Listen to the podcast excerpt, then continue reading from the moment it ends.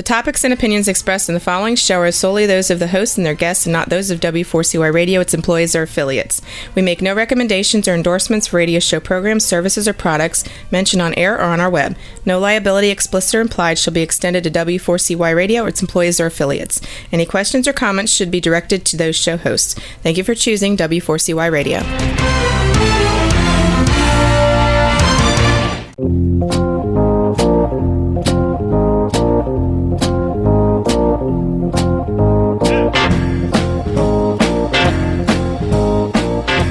Well, hello and welcome to the Connected Table Live. We're your hosts, Melanie Young and David Ransom, your insatiably curious culinary couple.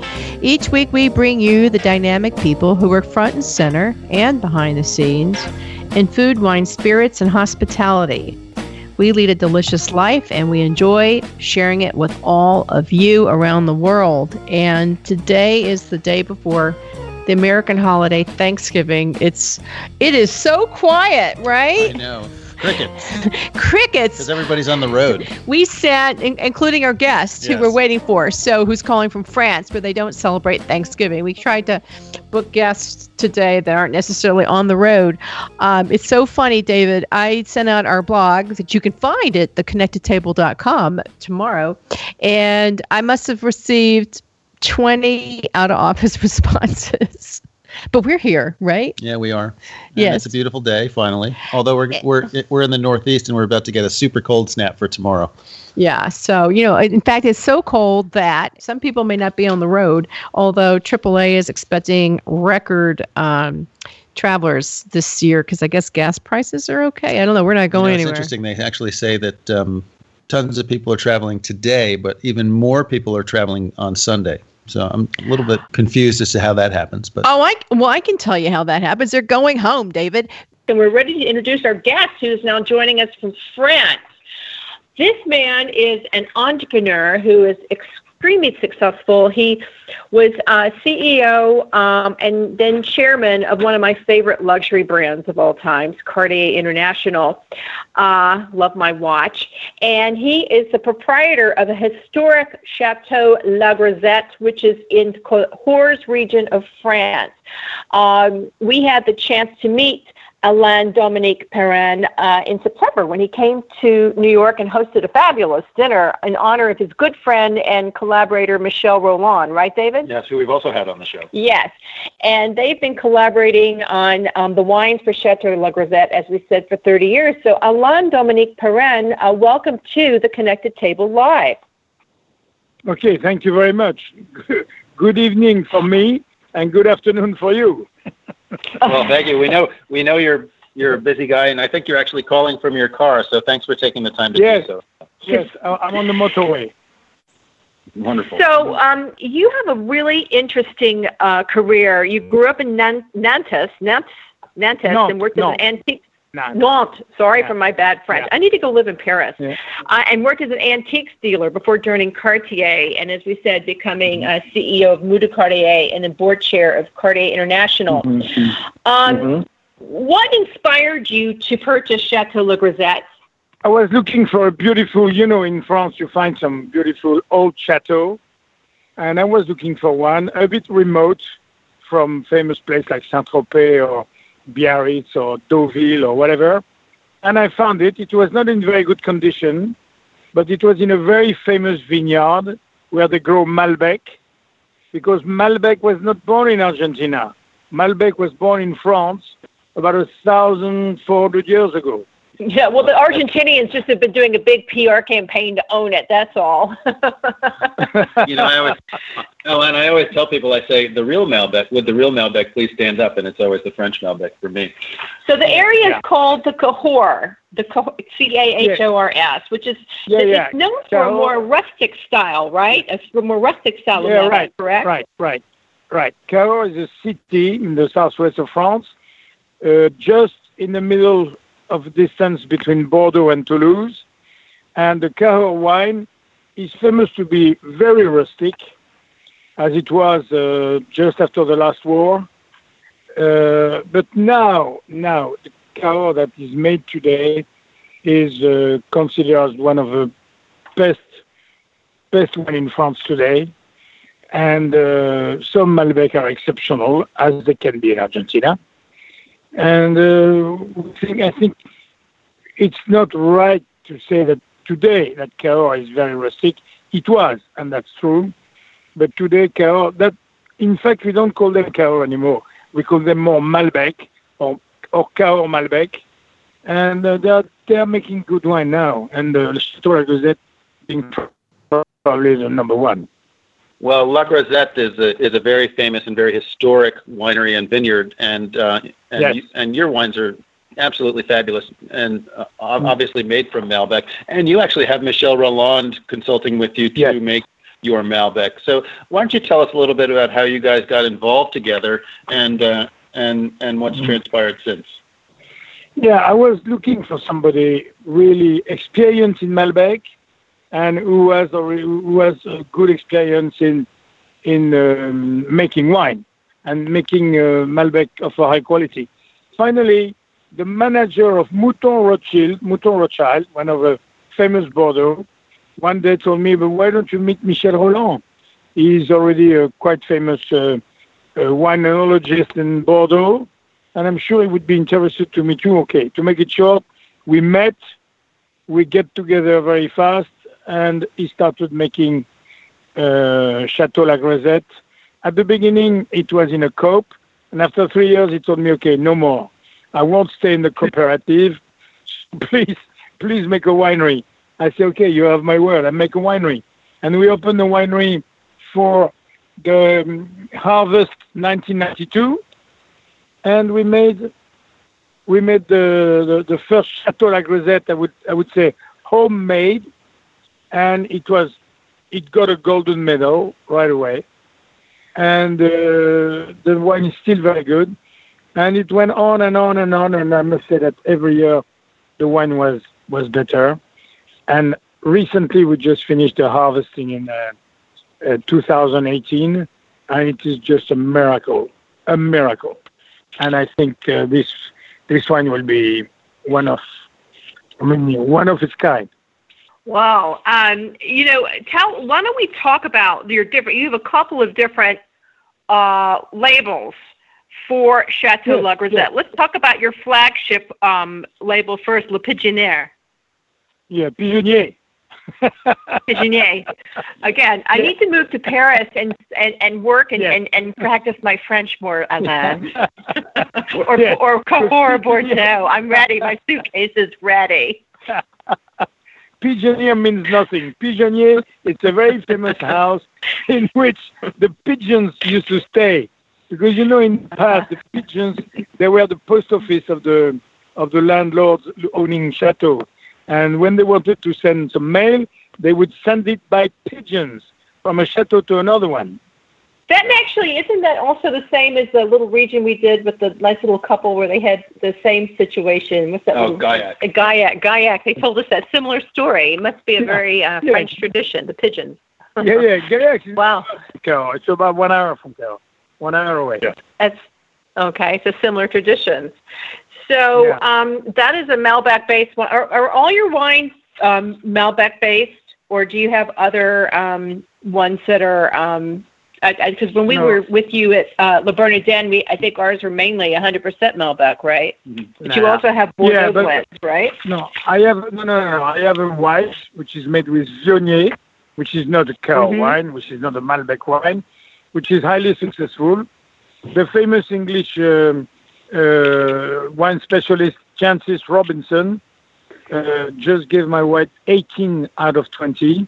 I must say I'm quite proud because uh, we found uh, ourselves in front of famous Guigal and famous Jamet from Côte Rôtie or from Condrieu. Mhm.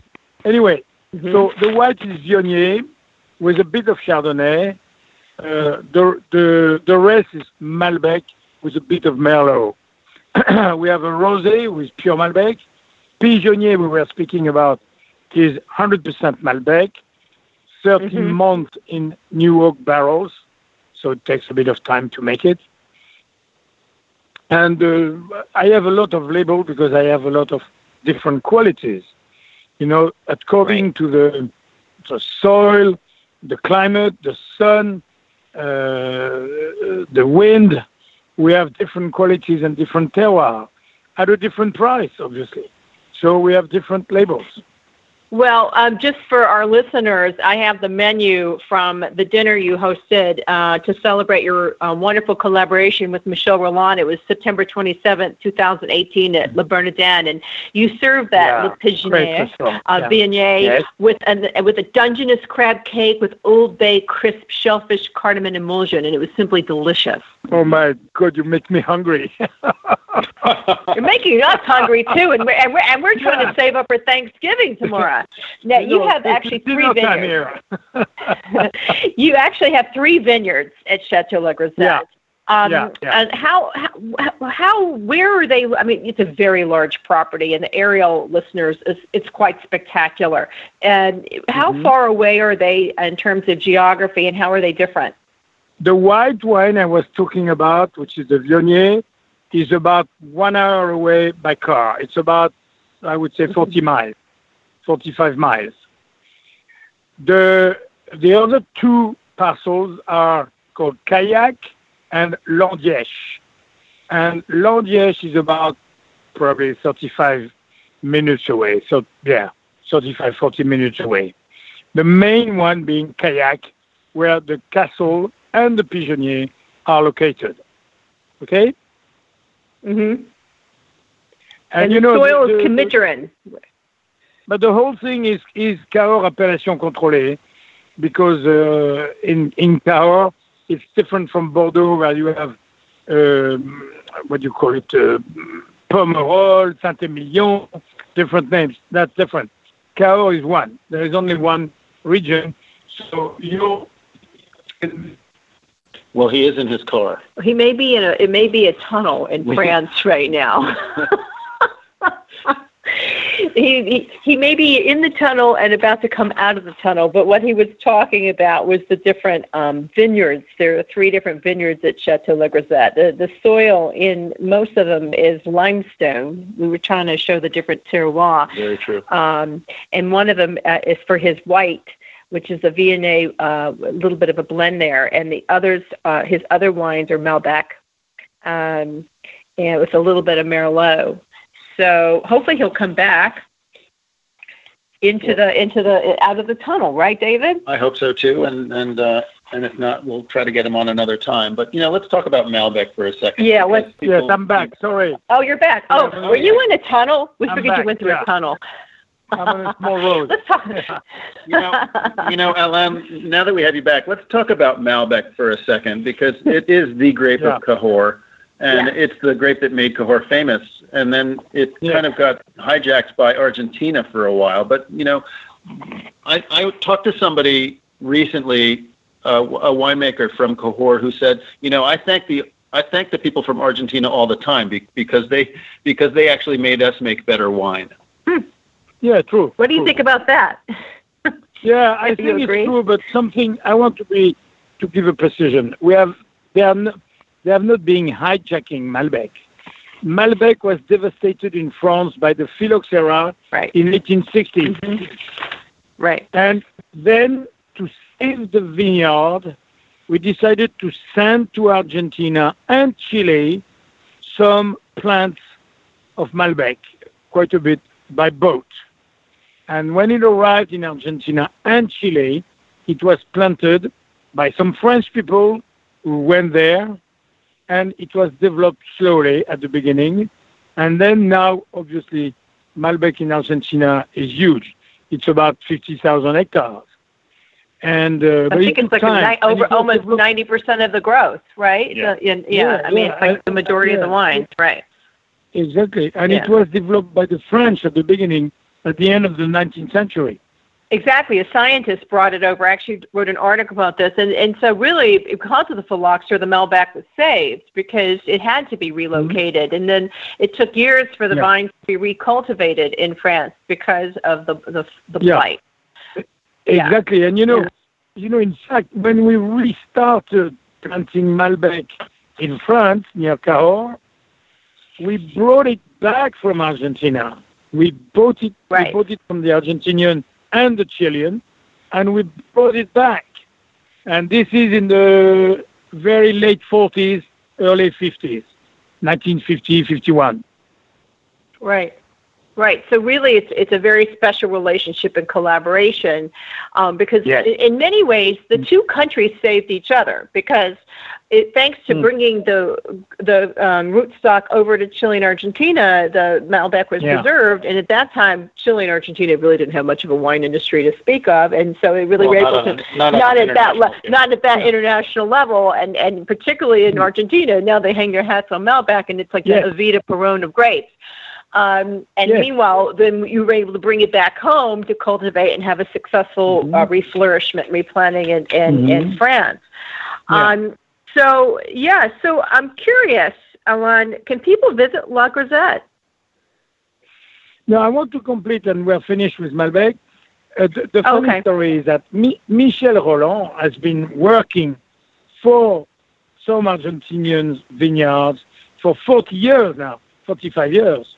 And he's behind the new Malbec from Argentina, and he's behind the new success of Argentinian Malbec for the last 40 years.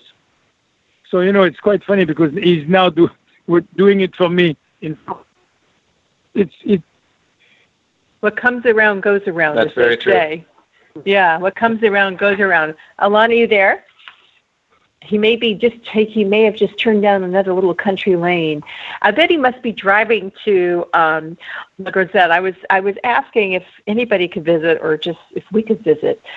You know, besides the fact that he oversaw Cartier, which puts a big smile on face. Did you know that he also has a camping I don't think this is camping. I think this is glamping. He has a he he has a little he's diving into destination management as well, and he has um, uh, uh, something called Camping Le Moulin, Gro- Guarini on the island of I don't even know where this is. I wish he'd come back on because I'd like to know what it is. It sounds like a fabulous place to visit.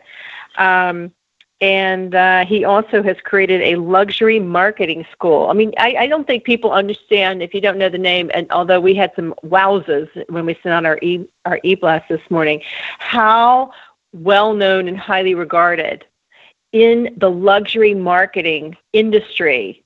So we're going to, I think at this point, we're going to get ready for our next guest, who is uh, thankfully in the United States and in an office in a winery in Sonoma.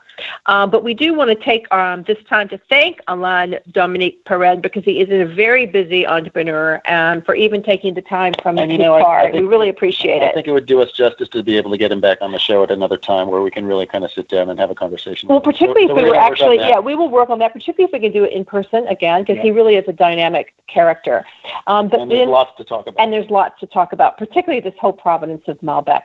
Um, we're going to take a short break, and we will be back, and we will be again talking to our friends in Sonoma. You're listening to the Connected Table live.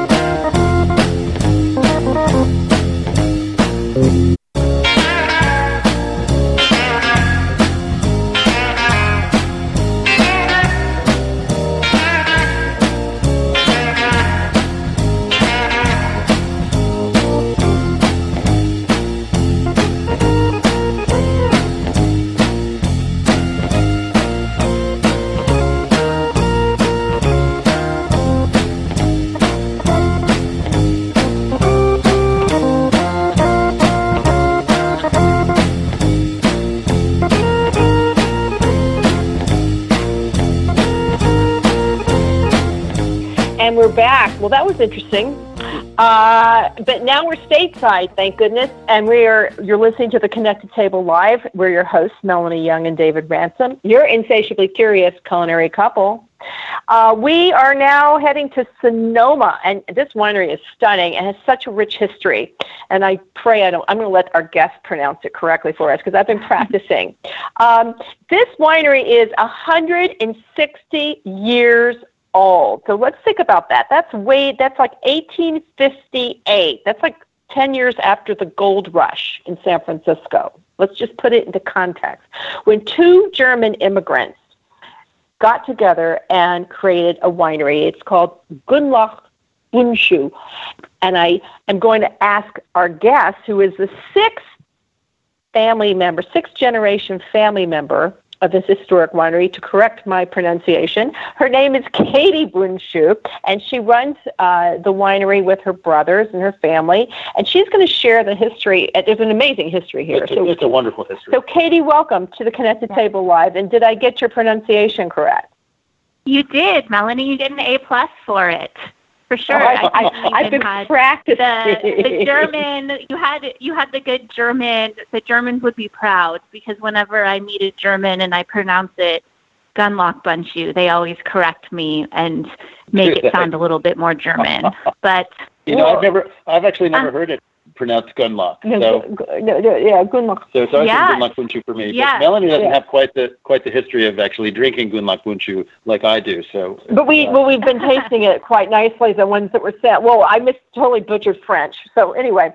So let's take it yeah. back. So there was two German immigrants, Jacob Gundlach, who was, a, I understand, a brewer in San Francisco, who purchased the land, mm-hmm. and then mm-hmm. Charles Bundschu, who joined and had a, some business acumen, and they became partners.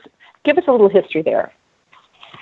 Certainly. So, you, I mean, it's what you said. Jacob Gundlach, who is my great great or was my great great great grandfather, he wasn't the eldest born child in his German family, and so he had heard about this crazy crazy thing going on in California called the gold rush. And since he wasn't the eldest born child, he wasn't going to inherit anything in his family business. So he decided to take a flyer and make the big journey to California, to San Francisco specifically to to strike it rich in the gold rush. But he actually ended up getting shipwrecked for an entire year and completely missed the gold rush altogether, but instead had it in him to open a brewery in San Francisco because he recognized that he could brew beer, he knew what he was doing, and that was a need in the city at the time. So his original business was that brewery, and then um, he ended up selling it because his true passion was in winemaking. He had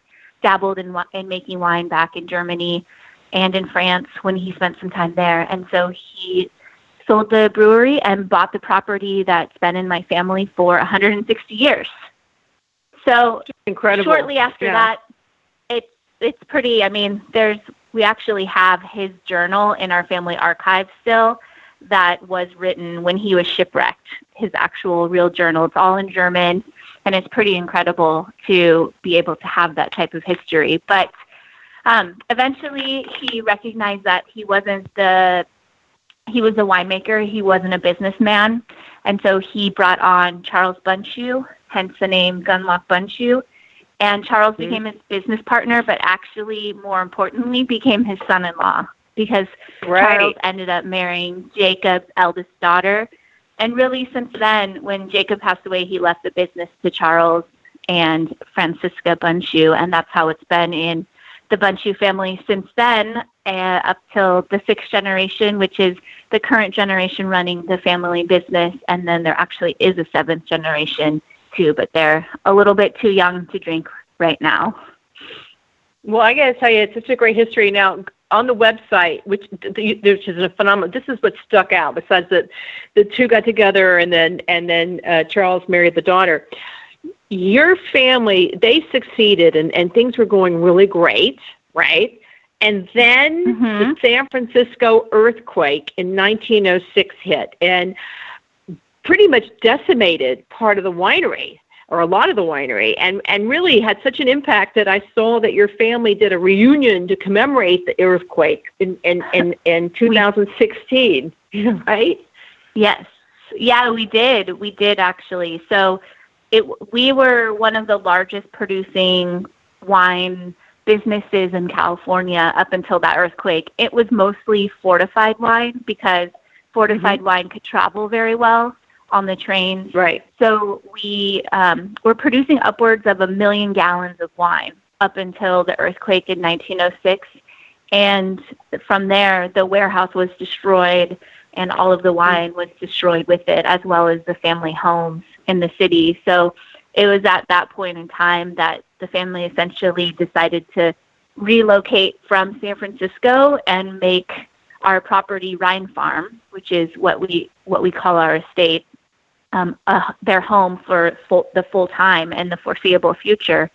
And they started building up the winery again and getting their life back in order. And then, unfortunately, prohibition began, and so we we did close our doors during prohibition. We still managed to sell some grapes, but we mostly survived on um, growing pears and running cattle as well.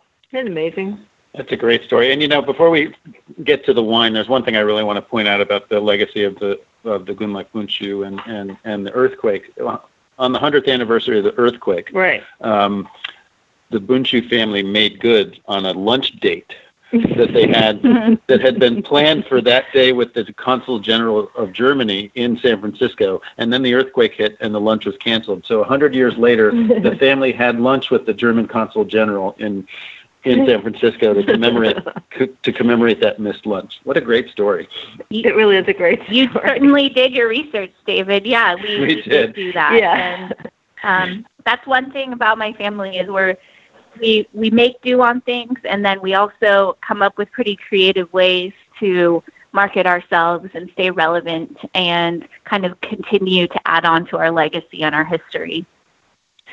So when did the winery after prohibition? Yeah, yeah, when when did the the winery, um, as it is now, officially um, become uh, reopened and back to its operating self after prohibition, yeah. after having to rebuild after the earthquake, and basically relocating to Rhine Farm? Yeah, so that's kind of what we dub the modern era of the winery, which would be my dad, mm-hmm. the fifth generation, who really who really brought it back to life and started making wine under the Gundlach Bundschu label again. So some other family history, my great grandfather died at a very young age and he had one son, my grandfather, and my grandfather receives that call that no one hopes to ever get when they're in college. Son, you have to come home. Your father passed away. You're now in charge of the family business. So my grandfather Towle essentially inherited our property when he was 19.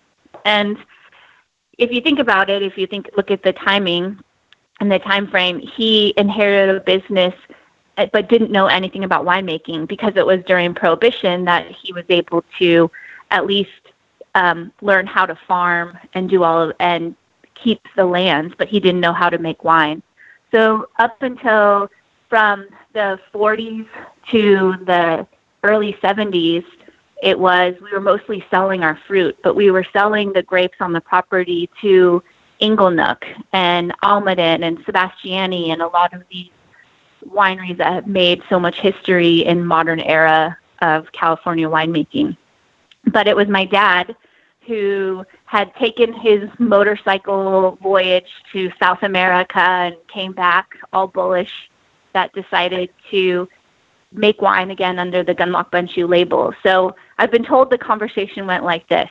My dad went to my grandfather and said, Dad, I want to start making wine under the Gundlach Bundschu label again. We make great, we grow great, great grapes on the property this is a great area to make wine. Let's do it. And my grandfather said, okay, if you make something and it doesn't kill me, then let's talk. So my dad made wine. He wasn't he wasn't trained. I mean, he just kind of learned it all on his own in the kitchen sink in the family home hmm. and made my dad taste or made his dad taste it and it didn't kill him. so he said, "Okay, son, I think you know what you're doing. You're showing passion and interest in this. Let's go." And so my dad and my grandfather replanted the entire property in the early 70s. We still have some of those vines still on the property and in production today. Mm. And the modern era of Gundlach Bundschu restarted in 1973. And wow. really, we we yeah, we haven't looked back. And my dad, at the peak of the at the peak of Gundlach Bundschu and his generation, we were producing upwards of 90 to 100,000 cases of wine. And in the sixth generation, for reasons that I can explain if you guys choose to ask, we cut our production to 25,000 cases. And so that's where we, we are about, we've grown it to back up to about 45,000 cases today. But um, that's really the, the more modern time of when Gundlach Bundschu became relevant again was in the 70s. Well, you have a let, let's talk a little bit about Rhine Farm and where in Sonoma it is, and, and what do you think makes it so special? Because you, you guys make some great wines. You were, and one of the things I like about it, I'm a huge Merlot fan, and you were mm-hmm. one of the first wineries to actually bottle Merlot varietally in California. So mm-hmm. what, let's talk about talk about your process and, and, and Rhine Farm and, and what your philosophy is. So, yeah, so Rhine Farm, to this day, I haven't, and I don't consider myself fully educated on a bunch of estates and properties around the world, but I know a little bit. And to this day, I think Rhine Farm is by far one of the most unique, diverse pieces of property that you'll ever find. And it's mostly because of the proximity to the San Pablo Bay and the proximity to the Pacific Ocean and the two different soil components that we have that allow us to grow 11 different varietals on a relatively small estate property. And this is located in southern Sonoma County. So we're considered Sonoma Valley, but if you think Sonoma County is a very vast, diverse county that can grow a lot of things really well. But most people consider Sonoma County for being able to grow Pinot Noir and Chardonnay really well. But actually, what we focus on and what grows very well on our property are the Bordeaux varietals. You mentioned Merlot, which has been mm-hmm. a legacy varietal for us since the 70s, but uh, predominantly most of our property is planted to Cabernet, and that's really what we focus on. And where we really hang our hat is producing this really complex, um, multi layered, cool, what we dub cool climate Cabernet. And I say cool climate, and I use that term to basically um, to basically describe the area in that we are and put it in a context relating to other areas of northern Sonoma or even in Napa, because we get such we get that breeze from the San Pablo Bay and from the Pacific Ocean. So we basically have longer hang times on our Cabernet, which allows all the phenolics to just ripen very evenly so that you get a beautiful wine in the end. Nice rich spices to it. Really beautiful wines. Um, all, we, we were sent um, the Chardonnay, which I gotta just wax poetic about. I loved your Chardonnay. Um, I love your tasting sheet says um, I didn't see it till after I tasted it. What I loved about it was I said to David, "This is a restrained elegant mm-hmm. Chardonnay. It wasn't, as I call it, I wasn't being bitch slapped by oak, and um, which is what I don't like. Or you know, I feel like I'm like you know sucking down toast and butter. It w- and and then I looked at your mm-hmm. your text sheet and it goes a model of restraint, and I was like, wow, this is like awesome. We had we had the 2016, and the Merlot was that way too. It was just lush, but not again in your face, and we love that about a, mm-hmm. a great wine should not be in your face. Yeah. No, not at all. Yeah I agree with you. It should just be be be there and be present and be and um, be able to be enjoyed alone or of course with a meal. Now you're working on a new project. Um, tell us about that. Yeah, so I actually decided to well, obviously working for Gundlach Bundschu and the family day to day is still my number one priority because it is a family business, and um, my brothers mm-hmm. allowed me to go out and kind of have some fun with exploring mm-hmm. different varietals and vineyards from around Northern California. And that's probably not entirely unique, but I have to say it's really, really unique to me and to our family considering the longevity and the history that we've had in Sonoma, we never source fruit from anywhere outside of Sonoma County. So to be able hmm. to find very cool vineyard sites in near Sacramento or um, in the El Dorado Hills, which is basically the Sierra foothills, and work with fruit from these different vineyards and these different sites. That's what I've been able to do with Abbott's Passage, which is the label that I started. Uh, let's see, I'm in my third vintage now. So I started it about three years ago, and it was a way to be able to scratch my itch, so to speak, on finding really unique, cool vineyard sites that have a story beyond just where they are, and um, have some fun with different types of trials in winemaking that might not be traditional, and just be able to to have fun with it and showcase what the talent of our current winemaking team is and kind of the knowledge of the different vineyard sites that I've been able to research and develop and find. Well, it's an it's an interesting project. We we actually didn't get to try those wines. We just got the Gundlach Bundschu wines, but uh, we'd we'd love to try some of those. Maybe next well, time we come yeah, to California. Can, yeah. Definitely. Yeah, I'm curious, is that, that a price point difference but just for our listeners who may be curious, I know that those are only available through um, select locations and the mailing list. Is the price point similar to your Chardonnay, um, Cabernet, and Merlot, which run um, the, the the Chardonnay is twenty seven.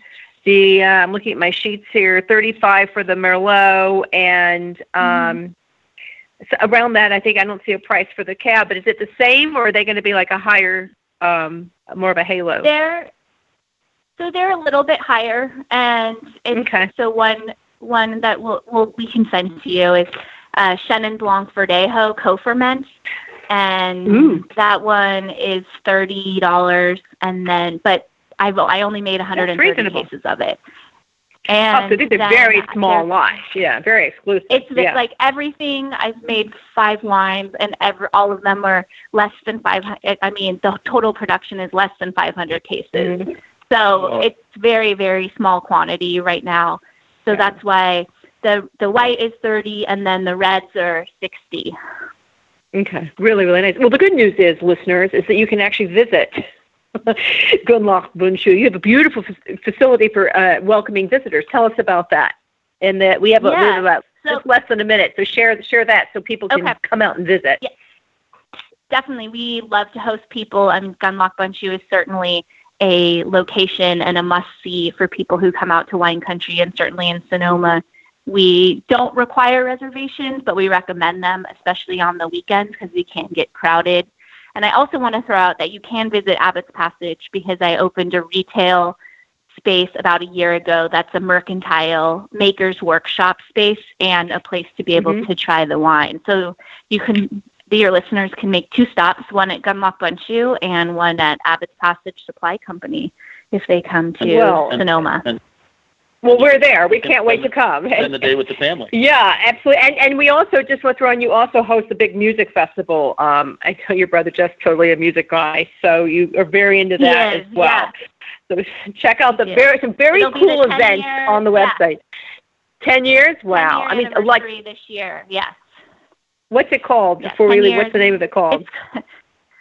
So, because we like to make things complicated at our winery Mm-hmm. and pronunciations, it's called Wachika Music Festival, Mm, but it's spelled Huichica. H U I C H I C A. So it's called Wachika. Yeah, it's a type of soil that is Mm. on our property. It's predominantly on our property. It's called Wachika clay loam, and so therefore, Well- since the festival's on the property, we named it Huichica at Gundlach I Bundschu. And if and if you can answer that correctly, you win Jeopardy. Yeah, that's pretty Yeah, esoteric, but totally cool. We like it. We like it. Well, Katie, it's Yeah. been such a pleasure having you join us today at the Connected Table. We want to thank you, and we want to wish you and your family a very happy Thanksgiving. We can't wait to try more of your wines and to visit, and we hope everybody listening does as well. Thanks so much, guys. Same to you. Happy Thanksgiving. Thanks, Katie, so much. Happy Thanksgiving to you. And folks, just in case you want to visit Gundlach Bundschu and, and read about it online. The website is gunbun.com. It's very easy. Buns. G-U-N-B-U-N Yeah, dot com. gun for people like me who are Southern. So everybody, happy Thanksgiving and always stay Insatiably curious.